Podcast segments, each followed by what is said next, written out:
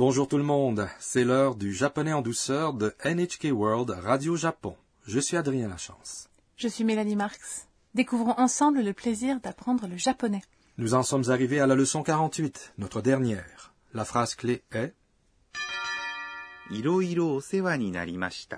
Merci pour tout ce que vous avez fait pour moi. Littéralement, vous avez bien pris soin de moi de diverses façons.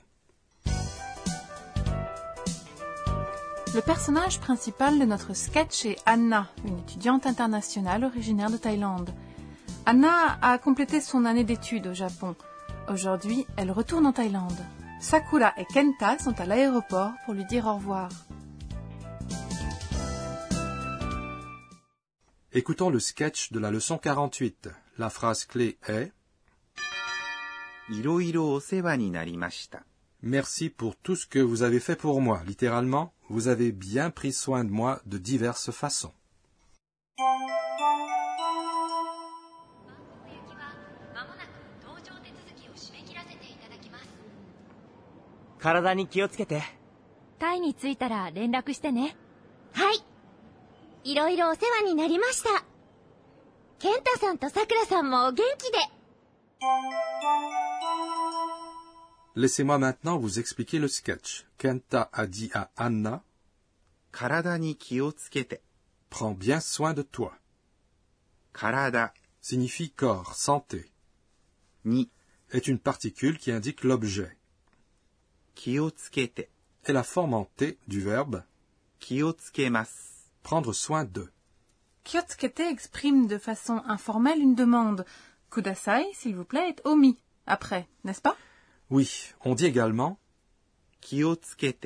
Prends soin de toi, littéralement sois prudent avec toi-même, aux membres de notre famille lorsqu'ils sortent.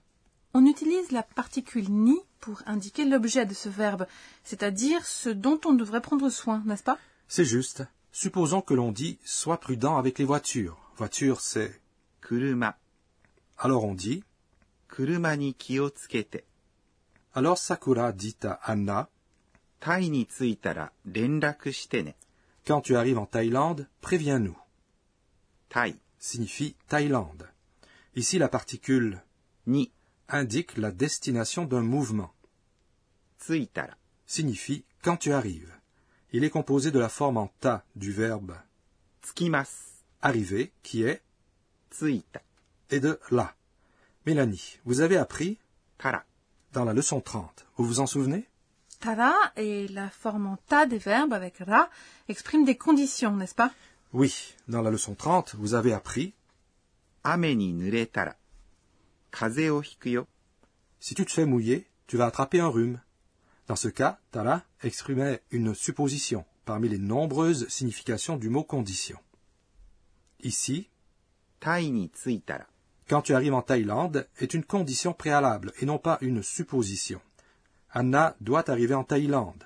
Donc, Tara est employé ici pour exprimer une condition préalable, c'est-à-dire lorsqu'un développement qui surviendra de façon certaine dans le futur sera complété. Qu'est-ce que Sakura demande à Anna de faire lorsqu'Anna arrive en Thaïlande? Elle dit Préviens-nous. C'est la forme en T du verbe Littéralement, te laisser savoir. La forme en T ici est aussi l'expression informelle d'une demande. Est une particule employée à la fin d'une phrase en guise de confirmation. Sakura demande à Anna de la prévenir lorsqu'elle arrive en Thaïlande. Pour être poli, on dit Prévenez-nous. Anna répond Oui. Merci pour tout ce que vous avez fait pour moi. Littéralement, vous avez bien pris soin de moi de diverses façons. C'est notre phrase clé aujourd'hui signifie de diverses façons. Osewa signifie merci beaucoup pour tout, littéralement vous avez bien pris soin de moi. Pendant son séjour au Japon, Anna a été aidée par Sakura notamment de multiples façons. Elle exprime donc sa gratitude pour ce que tous ont fait pour elle. Exerçons-nous à dire notre phrase clé du jour. Merci pour tout ce que vous avez fait pour moi. いろいろお世話になりました。 Anna poursuit. 健太さんとさくらさんもお元気で。 Kenta et Sakura, portez-vous bien également. 健太さん C'est Kenta avec le terme honorifique san. と Et est une particule qui lie les substantifs. Ici, elle lie Kenta et Sakura. さくらさん C'est Sakura avec le terme honorifique san. も c'est également. Ogenkide signifie portez-vous bien, prenez soin de vous-même, prenez soin de votre santé. Il s'agit du terme honorifique o placé devant l'adjectif genki, bien en bonne santé, afin de montrer du respect à Kenta et Sakura. Ogenkide est une façon de saluer quelqu'un que l'on ne verra pas pendant un certain temps. Il faut mémoriser cette salutation comme telle. Si je comprends bien, on ne dit pas au Ogenkide à quelqu'un que l'on voit tous les jours. Non, en effet. Écoutons de nouveau le sketch de la leçon 48. Notre phrase clé aujourd'hui est Merci pour tout ce que vous avez fait pour moi. Littéralement, vous avez bien pris soin de moi de diverses façons.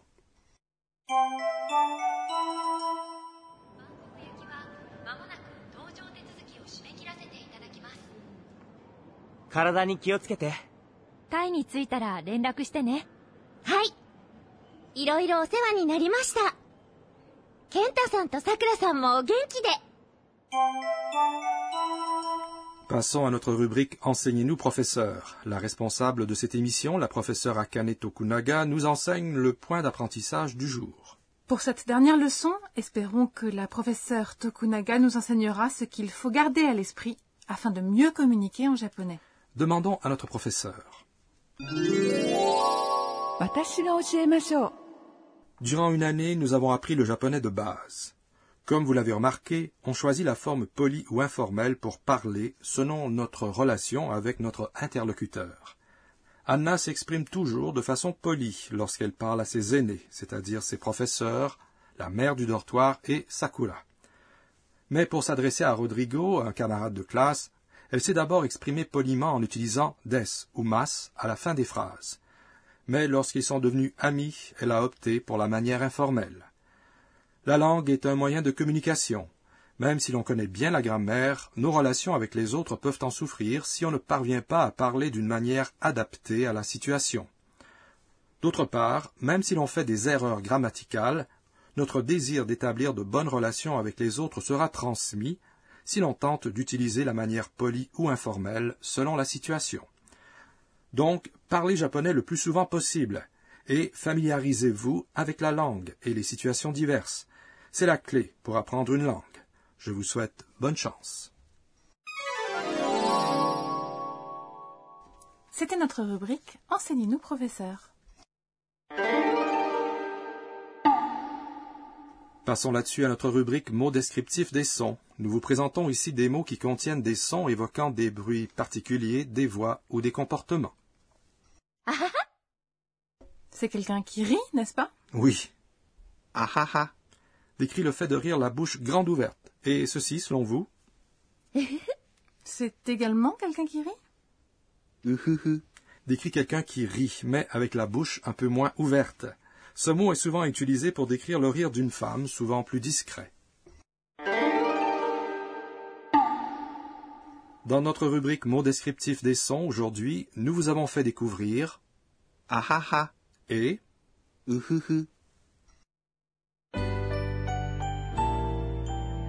Avant de conclure, Anna se remémore les événements de la journée et ses tweets. C'est notre rubrique Les tweets d'Anna. Tout le monde, sayonara, au revoir, jusqu'à notre prochaine rencontre. La prochaine fois que je viendrai au Japon, je parlerai certainement beaucoup mieux le japonais. Oufoufou